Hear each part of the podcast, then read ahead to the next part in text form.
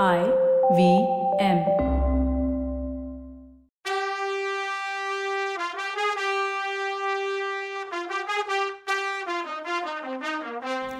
வணக்கம். Welcome to கதை பாட்காஸ்டின் பொன்னியின் செல்வன். இது எபிசோட் தேர்ட்டி ஒன் கதை சொல்பவர் கவிதா. வணக்கங்க. நான் கவிதா பேசுகிறேன் வானதியும் குந்தவையும் தஞ்சாவூர் கோட்டைக்கு வந்தபோது பரிவாரத்தை வரவேற்க ரெண்டு வில்லன் பிரதர்ஸும் வந்திருந்தாங்க. பரிவாரங்களும் அவளை வரவேற்க தடபுடல் ஏற்பாடாக வந்திருந்தது. அதுக்கு பின்னாடி தந்த பல்லக்கில் நந்தினி இருந்தா. குந்தவை யானையில் இருந்தும் நந்தினி பல்லக்கில் இருந்தும் இறங்கினாங்க. நந்தினி வேகமாக முன்னாடி வந்து சிரிப்போட குந்தவையை வரவேற்று அழைச்சிட்டு போனான் சோழ நாட்டோட ரெண்டு அழகிகளை ஒன்றா பார்த்த மக்கள் சந்தோஷம் கரை புரண்டுச்சு குந்தவை நிறம் செந்தாமரைனா நந்தினி பொன்னிறம். நந்தினி முகம் வட்ட நிலவுனா குந்தவை முகம் சிற்பிகள் செஞ்ச சிலை மாதிரி இருந்தது. நந்தினிக்கு பெரிய கண்ணு. குந்தவை கண்ணு நீண்டு காது வரைக்கும் இருந்தது. நந்தினி மூக்கு தட்டையா வழுவழுன்னு இருந்துச்சுன்னா குந்தவை மூக்கு நீண்டு பன்னீர் பூ மொட்டு மாதிரி அழகாக இருந்துச்சு. நந்தினி தான் கூந்தலை சைடில் கொண்ட போட்டு ஆண்டாள் மாதிரி அலங்காரம் பண்ணியிருப்பா. ஆனால் குந்தவை கிரீடம் மாதிரி முடிய வச்சே அலங்காரம் பண்ணியிருந்தா. இப்படிலாம் ரெண்டு பேரோட அழகையும் கம்பேர் பண்ணி மகிழ்ச்சியாக இருந்தாங்க மக்கள். ஆனால் முடிவு என்னன்னா ரெண்டு பேருமே பேரழகிங்க. அடிச்சுக்கவே முடியாது. ஆனால் நந்தினியை மக்களுக்கு அவ்வளவா பிடிக்காது. குந்தவையை ஒவ்வொருத்தரும் தான் வீட்டில் தெய்வமாக பார்த்தாங்க. குலதெய்வமாக பார்த்தாங்க. இப்போது நந்தினியும் கோட்டை வாசலுக்கு வந்து வரவேற்றதை பார்த்த மக்கள் மனசுக்குள்ளே பரவாயில்லையே அப்படின்னு பாராட்டினாங்க. அவங்க ரெண்டு பேரும் என்ன பேசிக்கிறாங்கன்னு பார்க்கலாம் வாங்க. நந்தினி சொன்னா தேவி வாங்க வாங்க. எங்கள் எல்லாரையும் மறந்துட்டீங்களோன்னு நினச்சேன் அப்படின்னு. உடனே குந்தவை அது எப்படி ராணி? உங்களையெல்லாம் மறக்க முடியுமா? நீங்கள் அங்கே வரலங்கிறதால எங்களை மறந்துட்டீங்கன்னு நான் சொல்லவா? அப்படின்னு கேட்டேன் அழகான பழையாறைக்கு எல்லாரும் தானாக வருவாங்க. இங்கே யார் வருவான்னு சொன்னா நந்தினி. அதுக்கு குந்தவை இங்கே தானே தேவி அழகை சிறப்படுத்தி வச்சுருக்காங்க. அப்படின்னு சொன்னான். நந்தினி அதுக்கு ஆமாமா நானும் அப்படித்தான் கேள்விப்பட்டேன். சக்கரவர்த்தியை ஜெயிலில் வச்சுருக்காங்கன்னு. ஆனால் இப்போ தான் நீங்கள் வந்துட்டீங்களே அவரை விடுதலை பண்ணுறதுக்கு அப்படின்னா அதுக்கு குந்தவை அது சரி சக்கரவர்த்தியை சிற வைக்க எந்த கொம்பனாலையும் முடியாது.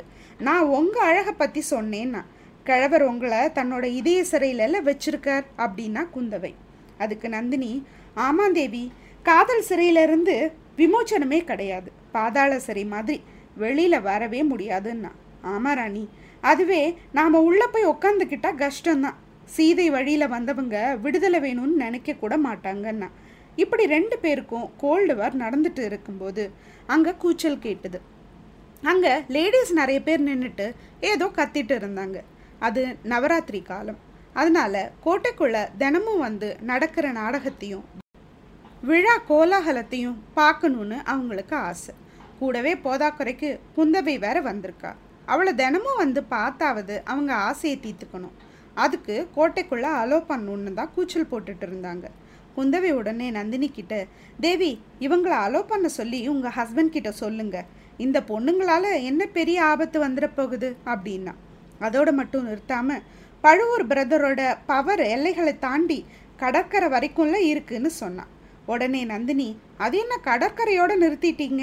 கடல் கடந்தும் அவங்களுக்கு பவர் இருக்குன்னு சீக்கிரமே தெரியும் பாருங்கன்னு சொல்லிட்டு பெரியவரை கூப்பிட்டு விஷயத்த சொன்னான்.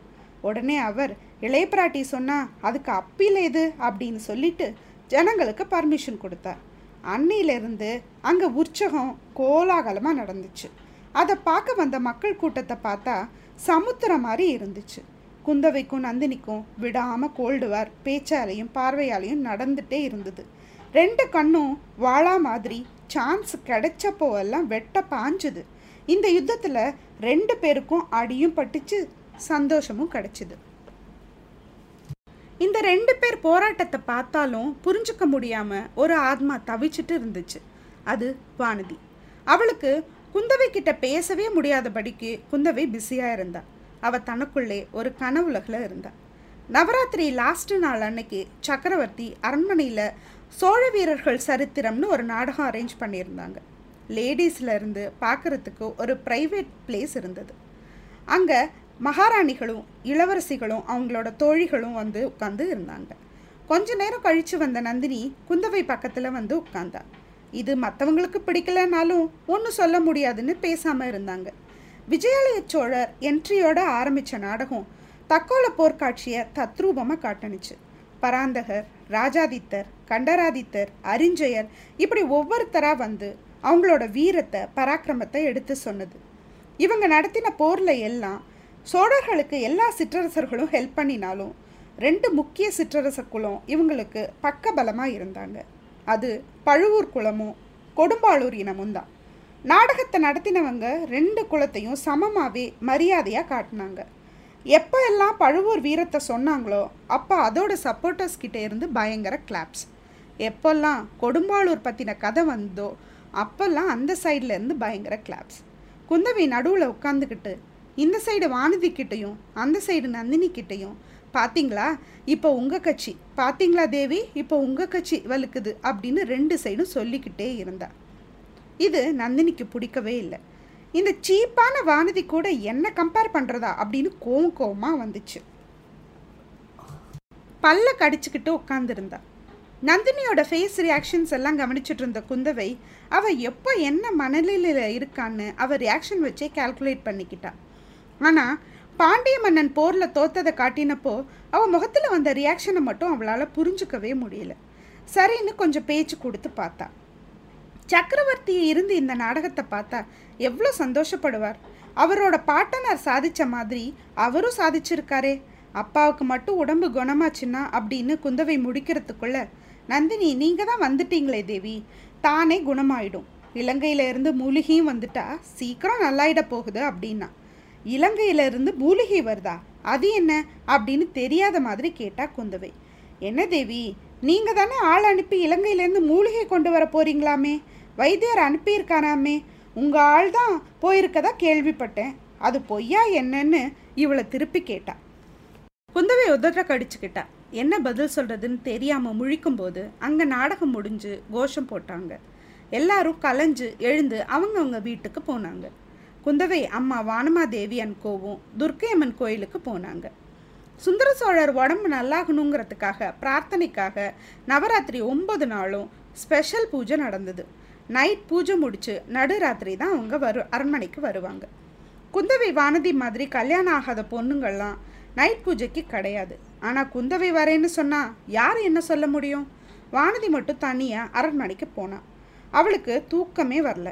நாடகத்தில் அவள் பரம்பரை வீரர்களோட வீரவாஞ்ச கதைகளை கேட்கும்போது புல்லரிச்சு போச்சு. இதை விட என்ன குலப்பெருமை வேணும் எனக்கு? ஈழப்போர் நடந்ததை காட்டும் போது அப்பாவை இழந்த சோகம் ஒரு பக்கம் இருந்தாலும் இதெல்லாம் மீறின சந்தோஷத்தை அந்த நாடகம் கொடுத்துச்சு. குந்தவை வந்தப்புறம் அவகிட்ட கொஞ்ச நேரம் இதை பற்றி பேசிட்டு அப்புறம் தூங்கலான்னு நினச்சா. சரி கொஞ்ச நேரம் நடந்துட்டு வரலான்னு கிளம்பினான் அரண்மனை மேல் ஃப்ளோரில் இருந்து பார்த்தா தஞ்சாவூர் ரொம்ப அழகாக தெரியும். அதை பார்த்துட்டு வரலான்னு கிளம்பினான் அவளுக்கு அப்பர் ஃப்ளோருக்கு எப்படி போகிறதுன்னு பார்த்த தெரியல. அங்கங்கே கொஞ்சம் லைட்டை வேற ஆஃப் பண்ணி வச்சுருந்தாங்க. எல்லா வேலைக்காரங்களும் தூங்கிட்டு இருந்தாங்க. சரி அவங்கள எழுப்பி டிஸ்டர்ப் பண்ண வேணான்னு நினச்சா. வழி சுற்றி சுற்றி போயிட்டே இருந்தது. திடீர்னு யாரோ புலம்புற குரல் கேட்டுச்சு. அந்த குரல் அவளுக்கு பயத்தை கலப்புனுச்சு. உடம்பு நடுங்குனுச்சு. இது என்ன சத்தம்? என்னை காப்பாத்துங்க? யாராவது இருக்கீங்களா? அப்படின்னு. ஐயோ இது சக்கரவர்த்தி வாய்ஸில் ஏதாவது உடம்பு முடியாமல் உளறாரா இல்லை நிஜமாவே ஏதாவது? இவங்க எல்லாரும் கோயிலுக்குள்ளே போயிருக்காங்க. பக்கத்தில் யாருமே இல்லையா என்ன? அப்படின்னு யோசிச்சுட்டே நடக்கும்போது பாதை முடிஞ்சு கீழே ஒரு மண்டபம் தெரிஞ்சுது. அதுதான் சக்கரவர்த்தி படுத்திருக்க இடம். அவர்கிட்ட இருந்து தான் சத்தம் வந்துச்சு. ஐயோ அடி பாவி நான் தான் உன்னை கொன்னேன். வேணும்னே பண்ணலை. அதுக்காக என்னை இருபத்தஞ்சு வருஷமாக பழி வாங்குவியா? என்னை நிம்மதியாகவே விட மாட்டியா? இதுலேருந்து என்னை காப்பாற்ற யாருமே இல்லையா? எல்லாரும் என் உடம்பு முடியாததுக்கு மருந்து தேடுறாங்களே. இவக்கிட்ட இருந்து என்னை காப்பாற்றி எனக்கு ஒரு நிம்மதியை கொடுக்கக்கூடாதா ஏய் போகாத நில்லு. எனக்கு ஒரு பதிலை சொல்லிட்டு போ.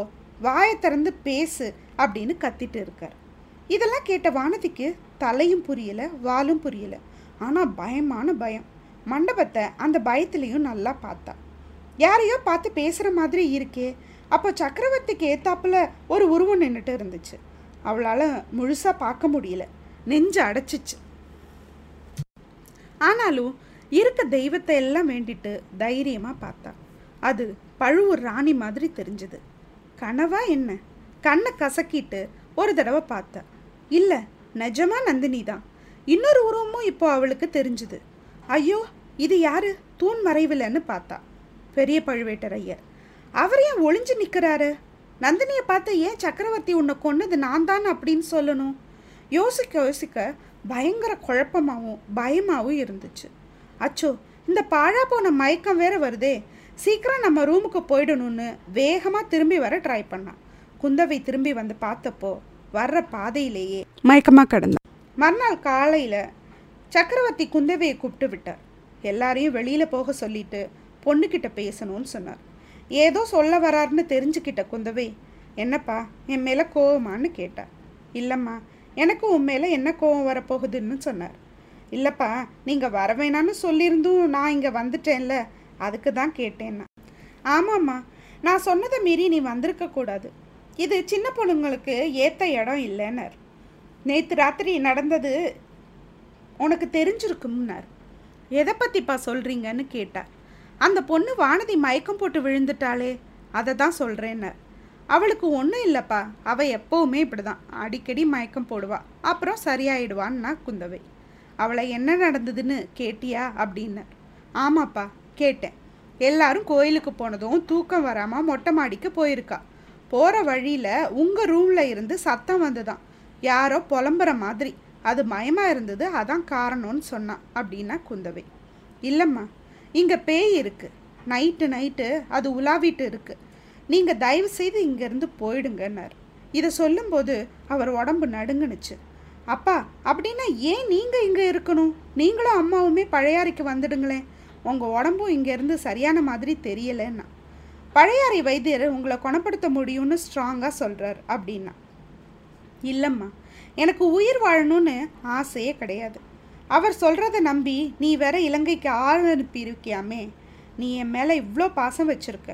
ஆனால் அந்த மருந்து இலங்கையிலேருந்து வந்தாலும் சரி சாவகத்தில் வந்து வந்தாலும் சரி என் உடம்பு சரியாக போகிறதில்ல ஏன் வேஸ்ட்டாக சிரமப்படுற? அப்படின்னார். ஐயையோ ஏன்பா இப்படி பேசுகிறீங்கன்னா என் பேச்சையும் மீறி நீ இங்கே வந்தது ஒரு வகையில் நல்லது தான் உடம்பு வியாதியை சரி பண்ணிடலாம். ஆனால் மனவியாதியை முடியாதும்மான்னார். அப்படி என்னப்பா உங்களுக்கு தீராத கவலை? என்கிட்ட சொல்லுங்கன்னா குந்தவை. குந்தவை நான் சக்கரவர்த்தி தான். உலகத்தோட ஒரு மூலையில் ஒரு சின்ன நாட்டோட சக்கரவர்த்தி. உன் பிரதர்ஸ் ரெண்டு பேரும் வீராதி வீரர்கள். உங்கள் எல்லாரையுமே நல்லா வளர்த்துருக்கேன். ஆனால் இந்த நாட்டை உன் பிரதர்ஸ்க்கு கொடுத்தா பெரிய சாபம் அவங்களுக்கு வந்து சேருமோன்னு பயப்படுறேன்னார். ஏன்பா இப்படி சொல்கிறீங்க இதில் என்ன சாபக்கேடு இருக்குது புறாவுக்காக சதையை வெட்டி கொடுத்த சிபியும் கண்ணுக்குட்டிக்காக பையனை கொடுத்த மனுநீதி சோழனும் வந்த பரம்பரையில் வந்தது நம்ம குலம். கரிகால் வளவனும் நெற்கிள்ளியும் ஆண்ட குலம். இப்படி எல்லாரையும் சொல்லிட்டு இப்படிப்பட்ட ராஜ்யத்துக்கு என்ன சாபம் வரப்போகுது? ஏதோ மனசு சரியில்லை போல உங்களுக்கு. நீங்கள் கிளம்பி என் கூட பழைய அறைக்கு வந்தீங்கன்னா அப்படின்னு அவ சொல்லிட்டு இருக்கும்போதே இல்லைம்மா இங்கேருந்து நான் கிளம்பினா என்ன நடக்கும்னு உனக்கு தெரியாது. அழகான பழையாறையை விட்டுட்டு இந்த தஞ்சாவூரில் ஏன் ஜெயிலில் இருக்க மாதிரி இருக்கேன்னு நினைக்கிற? நேற்று ராத்திரி நாடகம் நடந்தப்போ கவனிச்சியா? கொடும்பாளூர் கோஷ்டியும் பழுவூர் கோஷ்டியும் போட்டி போட்டதை பாத்தியா? நான் இங்கேருந்து கிளம்பின அடுத்த நிமிஷமே ரெண்டு கோஷ்டியும் அடிச்சுப்பாங்க. சண்டை வரும். கிருஷ்ணரோட கடைசி வாரிசுகள் அடிச்சுக்கிட்டு அழிஞ்சாங்களே அது மாதிரி இந்த ராஜ்யமும் அழிஞ்சு போயிடும்னா சக்கரவர்த்தி.